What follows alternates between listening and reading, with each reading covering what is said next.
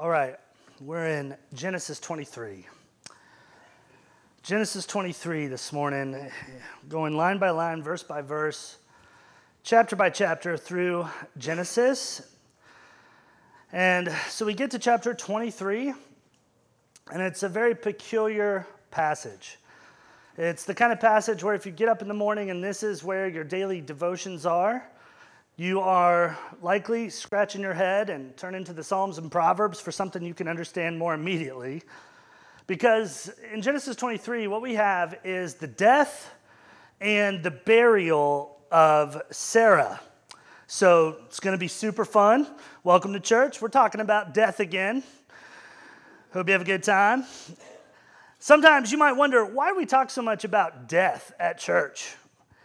And it's because this is the time of the week where we get into the scriptures. We're just going through the scriptures, whatever they say, we say, right? It's not Mitch's words, it's not Mitch's message, it's not Mitch's ideas or Mitch's theology. We're just going through the scriptures and seeing what they tell us. And they tell us a lot about death because the scriptures are sufficient.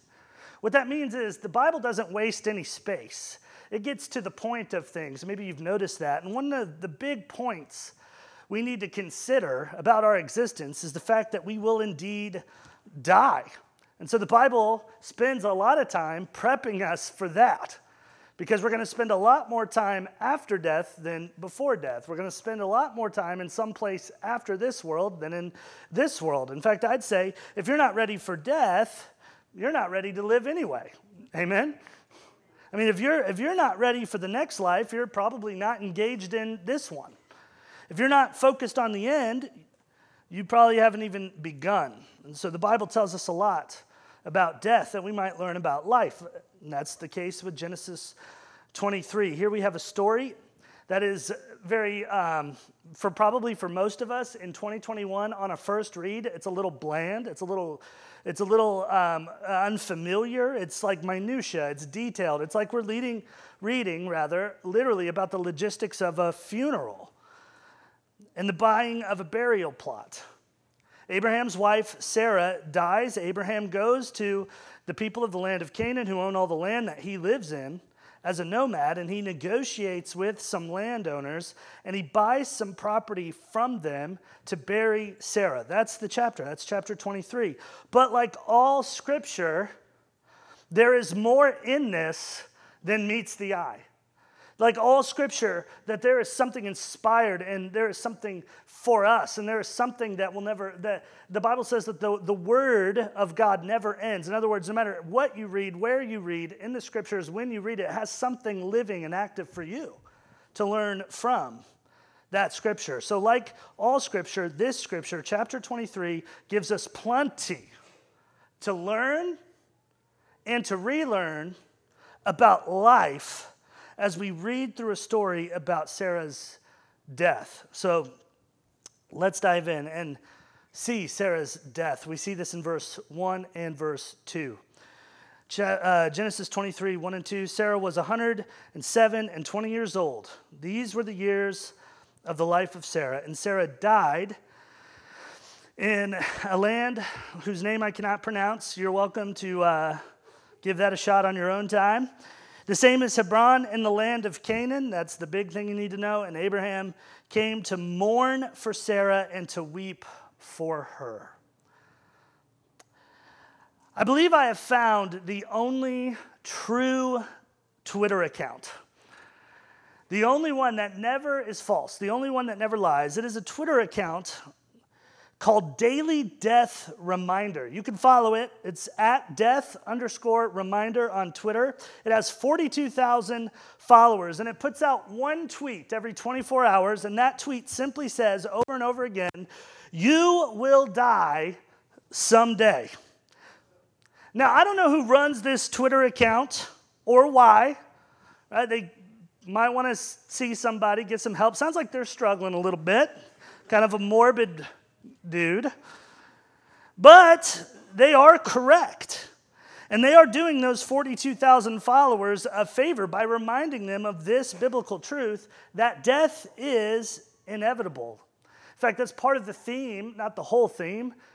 Redemption would be the entire theme, but part of the theme is death in the book of Genesis. We're introduced to death as a concept in Genesis 3. It is a result of the fall, it is a result of our sin. Romans tells us that the wages of sin is death. By one man, sin entered into the world, and death through sin. So death passed upon all men, for all have sinned. We all die. Hebrews says it's appointed unto man once to die, and after this, the judgment. And that's the appointment we all keep. Even if we live 127 years like Sarah did, eventually we come to an end. Through the ups, through the downs, through the turns, the ebb and the flow, it all ends one day. Even if we get 127 years like Sarah did, it ends, and it's grievous. Even if we get 127 years, which is a good long life, which is way, I mean, Social Security would be wanting us dead. It's like, man, how, they got way more than they paid into it somehow. Opposite of most people, right? Like, like the, our, our, our health insurance probably wouldn't even cover us. Right? Past 100, they're like, you're on your own, man. We don't know what you're doing, but don't tell anybody because you're costing us a fortune. Right? Even in that good long life, right, we die and death is grievous. Verse 2 says that Abraham wept, that he spilt tears over Sarah. Actually, these are the first tears mentioned in the Bible. And tears are mentioned all the way throughout the rest of the Bible until Revelation, when in the New Jerusalem, God wipes away all tears from our eyes. Why does he wipe away all tears? Why is the last mention of tears? Revelation 21 in the New Jerusalem, it says, Because death shall be no more. Until then, we do have death, and thus we do have grief. One thing I want to communicate to you as a church this morning is that it is okay to grieve those that we have lost. Abraham here is a man of faith. He is the quintessential man of faith. He's the prototype of faith, yet he weeps, he grieves. Here's a question Is that contradictory to have faith and to grieve? No. Grieving is spiritual. Our Lord Jesus himself lost a friend, Lazarus. He was dead for four days. Jesus came to his gravesite, and the Bible says in its shortest verse, Jesus wept. Grieving is as spiritual as love is. Perhaps you've been around Christian culture enough to where you've been to a funeral and someone comes up and says, Hey, just so you know, weeping is unnecessary, grieving is unnecessary. Because of Jesus, we will see them again in heaven. Because of Jesus, they're happier now than they've ever been. And all that's true, except for the part where they said weeping and grieving is unnecessary. Weeping and grieving, that's not a bad thing. That's a good thing. It doesn't mean you don't have faith, it means you did have love.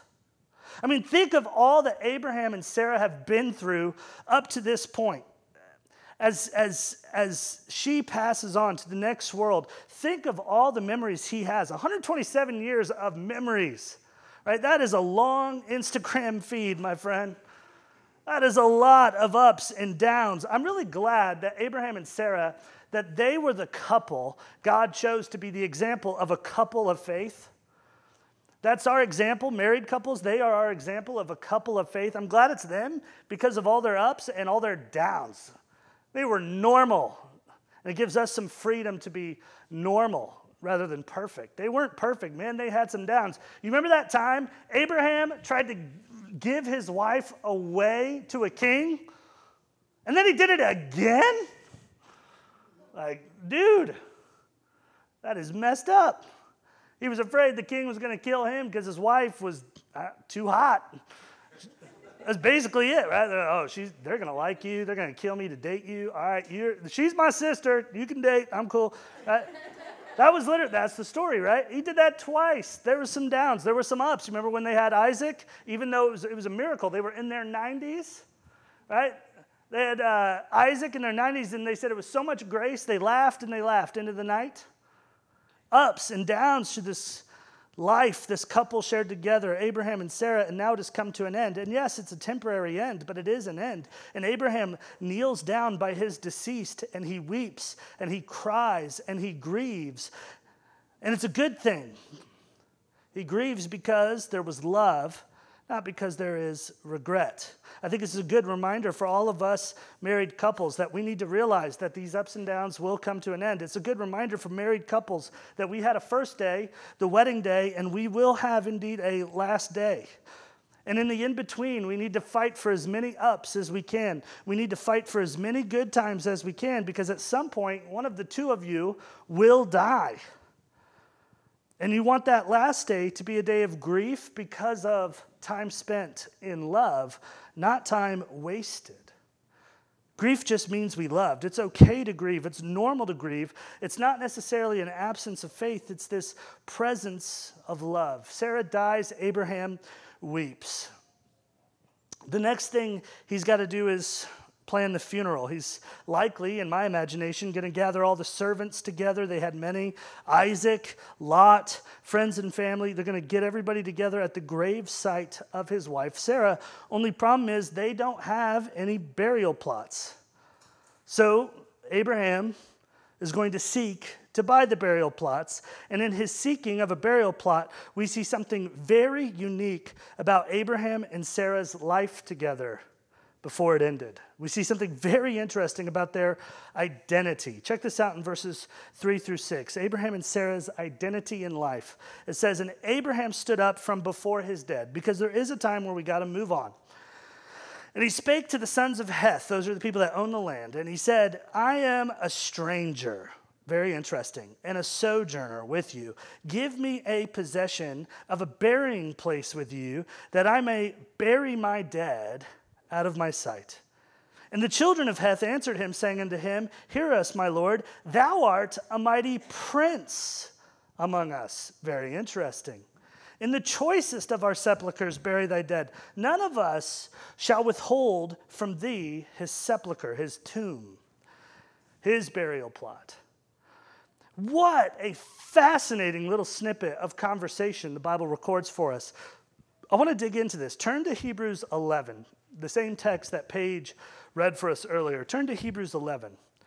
Because in this conversation, this short conversation, we see something huge about the life of Abraham and Sarah. And I want to make sure we hit this today because Sarah's now dead and Abraham's dying in a couple chapters. Spoiler alert. Okay, and so I want to make sure we hit this because it's a big part of their life and it's a big part of the lesson we learn from their life. Okay, so you might have noticed in this conversation, Abraham calls himself one thing, and the sons of Heth call him another. Did you notice this? In this conversation, Abraham calls himself a stranger. That's the idea of a foreigner, a sojourner. This is someone who is really just coming to visit. He refers to himself as an exile, he refers to himself basically as a pilgrim right? Someone who's there on a visa, someone who's there for a short while, someone who's there and he's staying in tents, nomadic, not a landowner, permanent homeowner, citizen. But the sons of Heth, when they reply to him, they say, No, no, you're like a mighty prince. Bury your dead wherever you want. No one's going to be able to stop you. Now, here's a question who's right? Well, they're both right, but Abraham is more right and that's important for us to know. See, Abraham and Sarah are ending their life together because she is now passed on. They are no longer married. And the sons of Seth see a prince burying a princess because Abraham does have a lot. Right? A lot of times we think of Abraham as sort of, because he's nomadic and dwells in tents, we see him almost as um, sort of a homeless guy. But really, Abraham is like a mighty prince. He has cattle, he has servants, he has an army. We checked that out in uh, chapter 14 300 in his army, his own personal army savage. I love it. Uh, the mobile farm he could take wherever he goes. Remember back in chapter 13, him and Lot get to this new land and they have to split up between the two of them. There's too much farming to kind of have on the same land. So this is a guy who has wealth. So there is this sense in which they're right. He's like a prince. But Abraham has a totally different view of himself. He has a totally different identity. And that he says, hey, we didn't spend our lives together for this world as a prince of this world, a princess, but rather we're here as pilgrims. Hebrews 11, 8, it says, By faith, Abraham, when he was called to go out into a place where he should, after receive for an inheritance, he obeyed and went out, not knowing where he was going. I mean, could you imagine Sarah on that day? Your husband comes home from work. He's like, I heard from the Lord. She's like, Great. What'd he say? He said to start moving, pack up, get the U Haul. Where are we going? That he left out. That's a tough day for a wife, isn't it? Right? You want to be a good wife. You want to follow your husband's lead, and your husband doesn't know where he's going. Some of you don't comment, don't elbow, don't tap, don't text your friend. Some of you are there right now, right? He's trying to lead, doesn't know where he's going. What if he's trying to lead, he doesn't know where he's going? Because the Lord told him to go without knowing. That's what they said. That's what God did. He came to Abraham came to him and said, You're going to possess a new land, a land foreign to here. You are going to go into this land of Canaan, far from your home in South Babylon. And that is going to be the land of you and your sons and your sons' sons and your ancestors and your descendants and all the people that come after you in your family. It's going to be the nation of Israel. It's going to be this great thing. But I'm not going to tell you where it is until you get there. He had to go out by faith. Finally, by faith, he pilgrims to the land of Canaan, and him and Sarah live there in tents for a long time. It is never, though, their home. They are in tents, no land that they own themselves. Their status is one of an immigrant. And now that one of them is dead, Abraham says it's time for us to buy some land because the pilgrimage is over, at least for Sarah. We've got to bury her, and we've got to bury her here. Her pilgrimage has come to an end. That's very interesting. Now that Sarah is dead, now that Sarah has died, Abraham is saying, now she's home. This is how God has called us to live, isn't it? 1 Peter 2, Christians, he says, You're strangers and pilgrims. Jesus, our Lord, that we follow, said, Lay up for yourselves treasures in heaven. Colossians says, Set your minds on things above, not on things of earth. We are to see ourselves as exiles who are just passing through this world onto another home. Like Abraham and Sarah saw themselves. Look at Hebrews 11 9. Hebrews 11, 9, by faith he sojourned in the land of promise as if he was in a strange country. So he's in the land that's promised to him. One day his descendants are going to live there, but he's living there as if he is currently a foreigner. He's dwelling in tents with Isaac and Jacob, heirs of the same promise. For he looked for a city which had foundations, whose builder and maker is God. Very interesting. Go down to verse 13. These, Abraham, Isaac, Jacob, all died in faith, not having received the promises, but saw them afar off, way into the future. They were persuaded of them and embraced them and confessed that they were strangers and pilgrims on earth. Verse 16, but now they desire a better country, that is a heavenly one. Wherefore, God is not ashamed to be called their God, and he hath prepared for them a city. This is amazing, is it not? I mean, this is an amazing concept. This is an amazing text. This is amazing part of Abraham's and Sarah's identity in life. This is amazing that God would say this about someone, anyone, but especially someone so far back, 4,000 plus years back into the book of beginnings, the book of Genesis. Literally, Abraham and Sarah lived as pilgrims in the land of Canaan. And they knew one day their descendants would be numerous, like the sand of the sea, stars of the sky, and that those descendants would possess this land, the land they're right now in. They would own it. This would be their country. And they had one eye on that. We see that later in this story, even. But they have their eye on something even beyond that. They had their eye on heaven on the new Jerusalem before the first Jerusalem was even settled. You see, in Sarah's death, she's finally home. So now Abraham can buy some land. Abraham and Sarah are this prototype of living a life of faith. Okay? They're the father and the mother of faith. The Bible tells us in Isaiah 51, 1 and 2, that they are the rock from which we are cut. The Bible tells us in Isaiah 51, 1 and 2, that they are the quarry out of which we are dug. 1 Peter 3 tells all the ladies that are Christians to follow Sarah because she's the example of a godly lady. So they are this prototype. And what they are is this prototype of people who are living in this world, but not of this world. They are a prototype of people who are storing up for themselves treasures in heaven. They are a prototype of someone who knows they may not see all of God's promises fulfilled in this life, just like we may not. God promises to send Jesus back to earth. There is a second coming. And we may die before we see that exact promise fulfilled. But Abraham and Sarah are this prototype of someone who knows they may not see all the promises of God fulfilled in this lifetime, but they will see the one who made the promises in the next lifetime. And this is the attitude that we are all to take as Christians. We do not live like princes and princesses who spend all their time, all their treasure, all their talent building up a kingdom on this earth, in this world. We are rather to see ourselves more like pilgrims heading home. We are to spend our time on things that will not benefit us in this exact moment, but we are to spend time on things that will benefit eternity. We are to spend our treasure, our money, on more than just things that will make this world more comfortable for us. We're to spend our treasure on more than just the here and now. We're to spend our treasure on things and give our money to things that will affect and benefit eternity one day, though we cannot see it yet. We are not to use our talents to work for our own fame and fortune, but rather we are to use our talents to bring someone to Jesus and thus into heaven out there somewhere one day.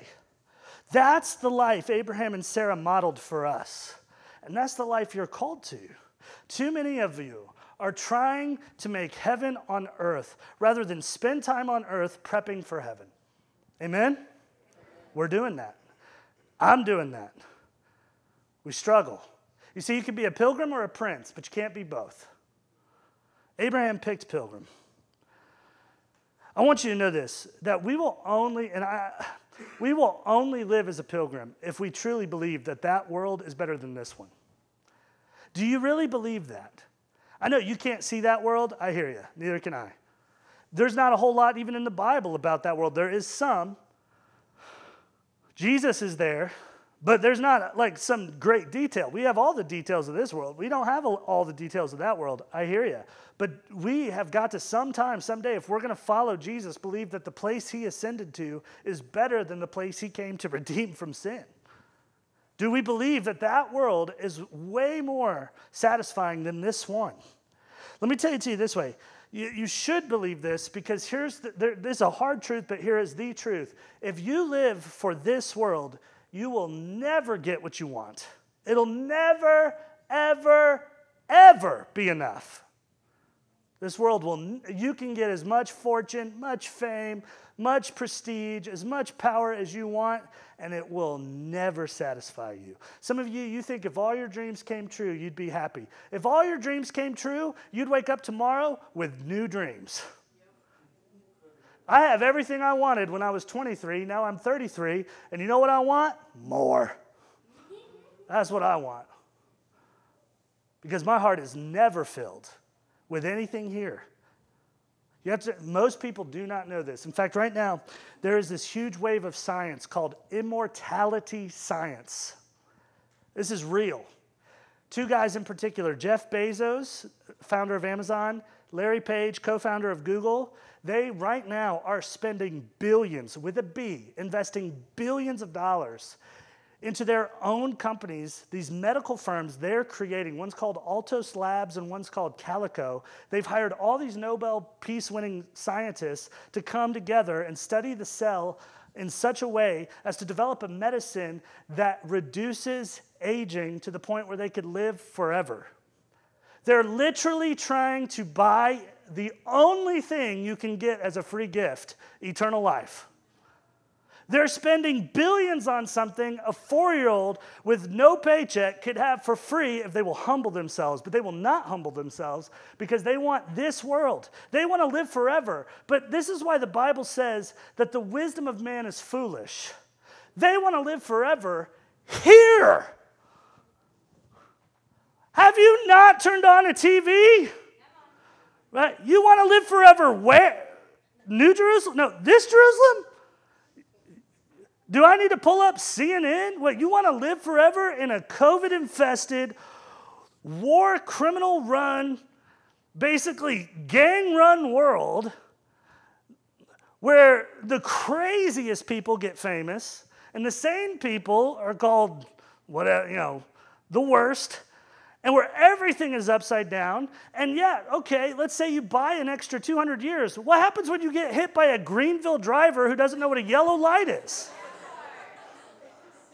You want to tr- you want to do it all here? You'll never get what you want. Because of sin, but someone has come to pay for sin. Someone has come to redeem sin, and someone has come to be a door to a better world. Jesus said, I am that door. And I'm here to tell you that if you live for the world to come, you will get what you want. If you seek a heavenly city, you'll find it.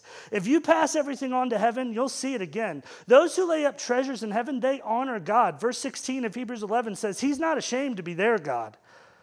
Some of the least comfortable among us are the most glorifying to God. That's why verse 16 says, So he has made for them a city. And we know from Revelation, the New Testament of the Bible, way past Genesis, that this place is called the New Jerusalem. It's heaven, a new heaven and a new earth. And I want you to understand that living for the new heaven and the new earth, living for the new Jerusalem, is not a waste of time. It is a real place. It is a place prepared for you, Jesus says. It is a place that Jesus died so that we might live there. He rose again that we might ascend there. Oh, what a city it is. Revelation 21:10 He carried me away to, in the spirit to a great high mountain and showed me the holy city New Jerusalem coming down out of heaven from God having the glory of God its radiance like a most rare jewel like a jasper clear as crystal. The wall was built of jasper, while the city was pure gold, like clear glass. The foundations of the wall were adorned with every kind of jewel jasper, sapphire, emerald, carnelian, crystal, topaz, amethyst. The 12 gates were 12 pearls. I saw no temple in the city, for its temple is the Lord God Almighty and the Lamb. And the city has no need of the sun or the moon to shine in it, for the glory of God gives it light, and its lamp is the Lamb. We are going to heaven. Hallelujah. That is a place worth fighting for. That is a place to lay our treasure. That's a place we spend our time for, our treasure for, our talents for. This is where we're going. This is where Abraham and Sarah were headed. This is where Sarah is at. She's home. Establish your identity as a sojourner. That's what Abraham and Sarah were. Be a pilgrim. Reject the attitude of a prince who spends all his time and his treasure any way he wants. That's what they thought Abraham was. But indeed, that is the furthest thing from the truth. So we've seen that Sarah has this last breath, she dies. Abraham's getting ready to bury Sarah. And in that conversation, we see their identity in life. And now we see the story finish up. And we see Abraham's faith extends past his life. In fact, Abraham's faith extends past his death into future generations. Right? So Abraham comes to the sons of Heth. And he says, I'd like to buy some land so I can bury my dead. They say, bury her wherever you want. No one's going to stop you. You're super rich, super powerful. Nobody's going to do anything. He says, no, no, no. I really need to buy some land. He's going to insist on buying some land to bury his dead. And he's going to enter into this negotiation to make a very expensive purchase of this land. And we'll discuss why. We'll discuss his motivation, but let's check it out. Starting in verse 7. Read this along with me. It's a, it's a hoot. Look at this. And Abraham stood up, and he bowed himself to the people of the land, even the children of Heth. And he communed with them, saying, If it be in your mind that I should bury my dead, hear me and entreat for me this particular guy, the son of Zohar, Ephron, the son of Zohar, that he may give me the cave of Machpelah, which he hath, which is in the end of his field, for as much money as it's worth, he shall give it to me for a possession of a burying place amongst you. So Abraham says, No, no, no, I want to buy land. In fact, Abraham wants a very particular land. It's this field with a cave. A guy named Ephron owns it. So look at verse 10. Ephron dwelt among the children of Heth. And Ephron, the Hittite, answered Abraham in the audience of the children of Heth. Look at verse 11. My Lord, hear me. The field I give thee, and the cave that is therein I give it thee. Okay, verse 12. Look down at verse 12. Abraham bowed down himself before the people of the land. And he spake to Ephron in the audience of the people of the land, saying, If thou wilt give it, I pray thee, hear me. I will give thee money for the field. Okay, verse 14. Ephron answered Abraham, said unto him, My Lord, hearken unto me. The land is worth 400 shekels of silver. And what is that between me and thee? Verse 16 Abraham hearkened to the voice of Ephron, and Abraham weighed to Ephron the silver which he had named in the audience of the sons of Heth, 400 shekels of silver, current money with the merchants. Now go down to verse 19. After this, Abraham buried Sarah his wife in the cave of the field of Machpelah before Mamre, the same as Hebron in that promised land, the land of Canaan and the field and the cave that is therein were made sure unto Abraham for a possession of a burying place as a cemetery by the sons of Heth. Anybody else need a water break, right? Need a second just to process this. Let me explain some of this because you might be wondering why all this detail for a land deal? I mean, Abraham's greatest victory was in the last chapter where he, you know, almost sacrificed his son Isaac. That was about 20 verses.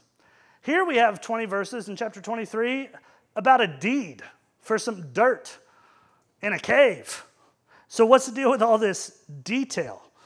Right, what's going on with this? Well, let me tell you this. First of all, practically speaking, this is how ancient deals were made. In fact, this is one really cool way that we know the historicity, if that's a word, of the Bible, how we know it's accurate historically, because we found other documents that have land deals from this time period in them, and it was just like this. Here's the big idea this was how you did it. The polite thing was that the first person offered the land for free. Okay, so the seller says, It's yours, take it. Now, that's a false humility. Now, it's agreed upon false humility, but it's a false humility. That doesn't mean to take it. If you take it, they'll all pull out their spears and you'll die, okay? And they'll offer you up to their gods or whatever. Okay, the idea is when they said it's yours, take it, that was them saying it is for sale. It's indeed available. Okay, so then the buyer was supposed to refuse to take it for free. So this all looks like it's just Abraham being Abraham eh, and wanting to pay for stuff. It's not. This was actually the polite way to say, What's your asking price, right? Refuse to buy it for free. Then the seller would say something like this What's 400 shekels between you and me? Right? What's 400? And that's what he says. What's 400 shekels between you and me? And that was sort of the, the seller's way of, of the asking price. And what was supposed to happen was the buyer would say, I know, right? Right? We're, we're, we go way back. We, I think we dated the same girl in high school. Somehow we have a mutual cousin, but we're not related. And, you know, what's 300 shekels between you and me? And that was the counteroffer. And the guy came back and he's like, I hear you. I love you, dude. I was in your wedding. I was I gave the best toast. It was the worst toast, but he doesn't know that. It was the best toast. I was in your wedding. And what's 350 shekels between friends like us, right? And this is how you haggled to an agreed upon price in front of everybody so that you could actually make the deal. What's actually really weird about this land deal isn't all the detail, it's this one thing that he says, What's 400 shekels between you and me? And Abraham just starts weighing out 400 shekels. He doesn't haggle at all. He's going to pay full price. And this is an extreme price like extreme. Four, I don't know if you've seen 400 shekels of silver lately, but you could go to Bojangles for a year off that, okay? Like it's a lot of money. You might even be able to take a couple trips down to the Cheesecake Factory. We're not sure if it's that much money, but it's a lot of money, okay? 400 shekels of silver. I mean, for context, Abraham, not Abraham, but David rather, when he buys the threshing floor for the temple in 2 Samuel 24, that was only 50 shekels for the temple. This dude's buying a gravesite, 400 shekels, but Abraham cashes it out. Likely, there's a couple reasons. One, he might be doing this so that nobody can throw shade on this deal. He doesn't want them to think he's twisting their arm. He doesn't want this to, you know, somehow come back to haunt him. He wants to pay the full price in front of everybody so people can see that he won it and bought it fair and square. That's probably one reason he's going to pay this price. Another reason he's paying this price, buying all this land, is to preserve the faith of the future generations of his family. Now, you got to do some thinking with me here. I know it's a long sermon. I hear you. Get what you pay for. It. This sermon's free. All right?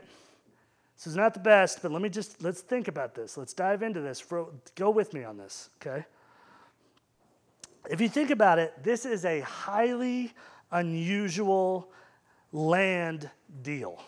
This is a highly unusual thing for your first piece of property to buy as a foreigner to be your burial plot. Okay? Like, think about that. What if you hosted a foreign exchange student? Someone comes in from Spain. They're going to study at a high school here in Greenville. The first day they're in town, they say, "Take me around Greenville," and you, they're taking them around. You're showing them all the, you're showing them the bridge. You're showing them Falls Park, and they're like, "Hey, can we see a, can we see a cemetery?" You're like, uh, sure, we're going to go during the day because you're freaking me out, but yeah, let's go see a cemetery. You go see a cemetery and they want to stop in at the office, and this foreign exchange student stops in at the office. They're like, I need to buy a few burial plots here in Greenville. It's like, you are from Spain. What do you, what? This is the last place you should buy your burial plot. I mean, this is the opposite of how things normally go, isn't it? It's very unusual right? Typically, people would buy land for a house, then maybe land for a business, and then later, after they've established their homestead, land for a gravesite. This is particularly unusual for ancient times. In this time, what would have been normal for Abraham to do was to take Sarah's body back to South Babylon, where they are from, and to bury her there, essentially for free, around her ancestors back home. Yet, Abraham doesn't do the normal thing. He does something unusual and he makes this huge, expensive deal out of burying her here. And what's more is he doesn't just buy land for one burial, right? Uh, you can't probably tell from the text. Uh, neither could I without a commentary. We're not ancient geographers, okay? But this is a ton of land. This is a pretty massive plot of land. It's definitely way bigger than just what you would need to bury one lady, so, why is he making a big deal out of burying Sarah here? And why is he buying so much land, so much so that it could be a burying place, like multiple people, like he's buying a cemetery? Well, it turns out that Abraham has his self and his future descendants, many of which he doesn't even know yet, in mind. As you unfold the book of Genesis, as you read the rest of the book of Genesis, this very plot of land comes up again and again and again. Isaac and Rebekah will be buried here.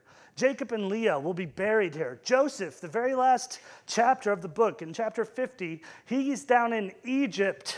And Joseph, before he dies, writes out specific instructions to take his bones back to this cave and bury me there. What is going on with this plot of land? Here's the idea Abraham buys this plot of land as a tangible way for his future generations, his future family, to receive and believe the promises of God to them.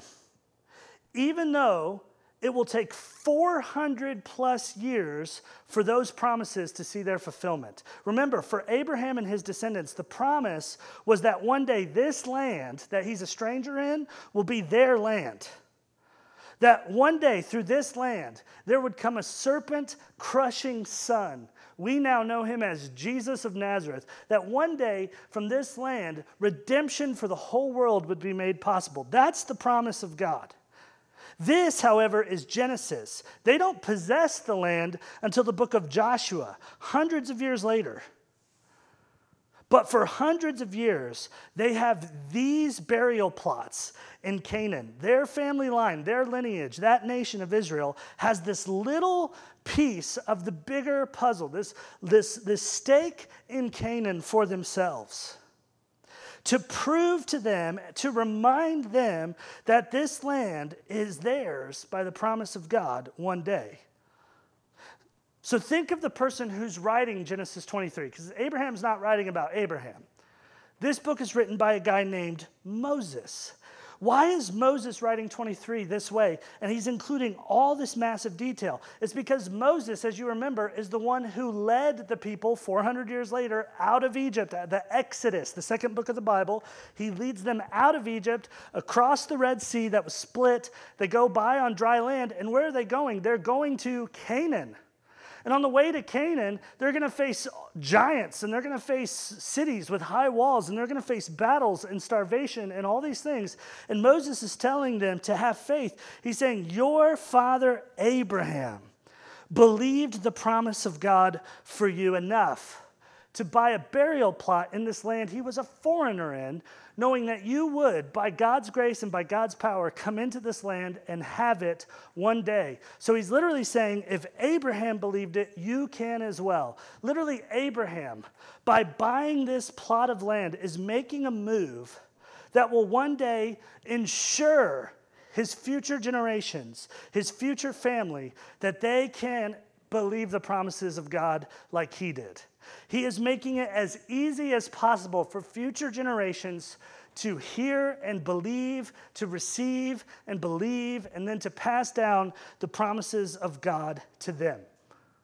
So here's the big lesson for us, and it's something we rarely think about that we today are living in such a way that will either make it easier or harder for the next generation to believe the promises of God, which for us, under the new covenant, is the gospel of Jesus Christ. Each generation is responsible to receive the gospel and then to live in such a way as to pass that gospel down in tangible ways, seeable ways, feelable ways to the next generation until Jesus returns. There are moves we, you and I, there are moves that we have to make now, knowing we may not even see the end result. We may not even see the fruit before we die.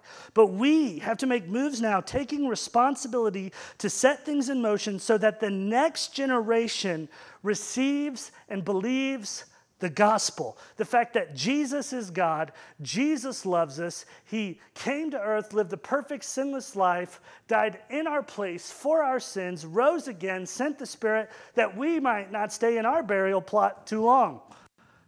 That message must be believed and passed by each generation, even if they don't see the end result. Abraham doesn't see Jacob and he doesn't see Joseph and he doesn't see Moses and he doesn't see physically the people that are his descendants, Israel, come into the land. But he was believing that it would happen from a distance and he was making it easier for them to believe when the time came by giving them a plot of land that they would receive later on.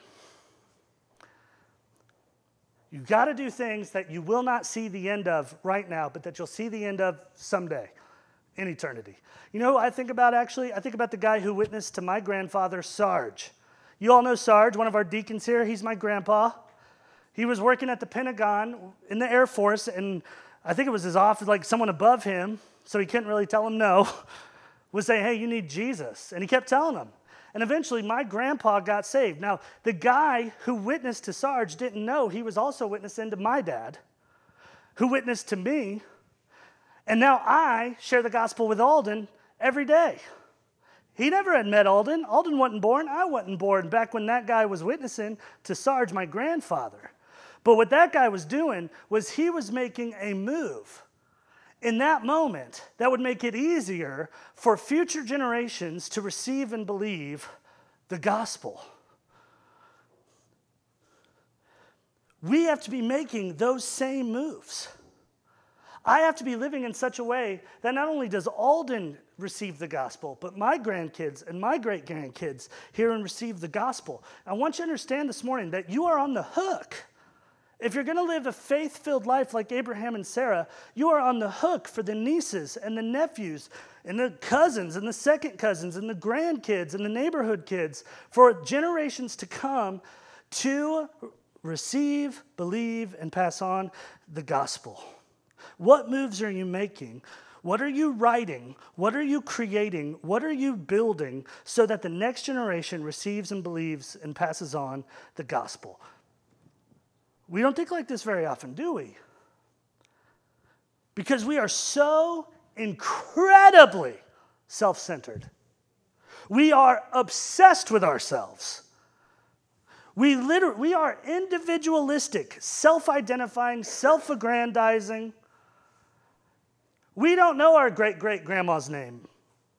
We don't think about seven generations from now. But part of the point of Genesis is to get us to think like a biblical, Jesus loving, other serving patriarch or matriarch who is doing things that affect not only the future in this world, but the future in the world to come.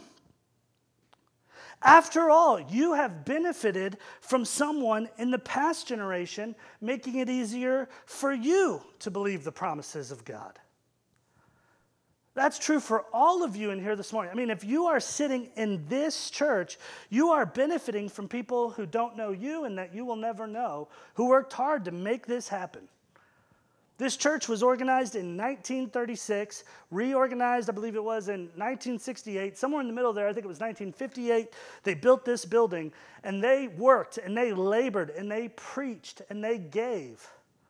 And they spent time and they served so that the next generation could hear, believe, receive, and pass on the gospel. And they never even got to live to meet most of you. There's a couple people here still from the last generation of this church, but most of the people in the last generation of this church never met us. But yet, all their labor has benefited us so that we could hear the gospel every Sunday right here in this room and right here in this neighborhood. The apostles were supposed to be the witnesses to the uttermost parts of the earth. Most of them died before they got out of Jerusalem, before they got out of Israel. But yet they passed the gospel on to the generation after them and after them and after them. It's been 2,000 years since the days of the first church and the apostles, and now the gospel has gone to the ends of the earth. Because this is how God works. This is something we don't think about, but this is something Christianity has put us on the hook for that we are to be preparing this place and all the other places we're connected to.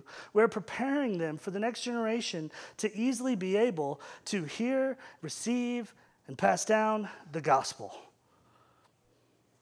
So, here are some closing questions for us. What can you do today to live like a pilgrim rather than a prince? What can you spend time on today that will not probably benefit you immediately, but that will affect eternity? What can you spend your treasure on that may not build up your kingdom now, but will build his kingdom there? What can you do today to make it easier for the next generation to receive the promises of God and to believe the promises of God and come to the faith that you have right now? These are lessons about life from the death of Sarah. I'm going to go ahead and say a word of prayer for us, and then we're going to worship this God of generations. This God who already knows the name of your kids and grandkids and great grandkids and great great grandkids. This God who already loves them and wants them to come to faith and wants you to play a part in that. We will think about these things, we'll pray about these things, and we will sing about these things for the rest of our service. Jesus, thank you for Father Abraham and Mother Sarah. Thank you for their faith, their life of faith, their example of faith that teaches us so much. Jesus, thank you for the fact that you let us see their ups and their downs so that we can know that even in our sin and even in our failures, there's hope for us to be men and women of God. Jesus, I pray that I would make it easier for the next generation to receive, believe and pass on the gospel. I pray that we as a church would make it easier for us to make it easier for the next generation to receive and believe and to pass on the gospel. I pray that you would help us to stop thinking of ourselves alone, but to think of a future like Abraham did, and help us to stop thinking of this world, but to think of the future world like Abraham did. Thank you for these lessons. May we apply them now. May we worship the God who gave them to us now. In Jesus' name, amen. If you will stand and sing, we or to sing, we will be singing 540 in the hymnal. I run to Christ, 540.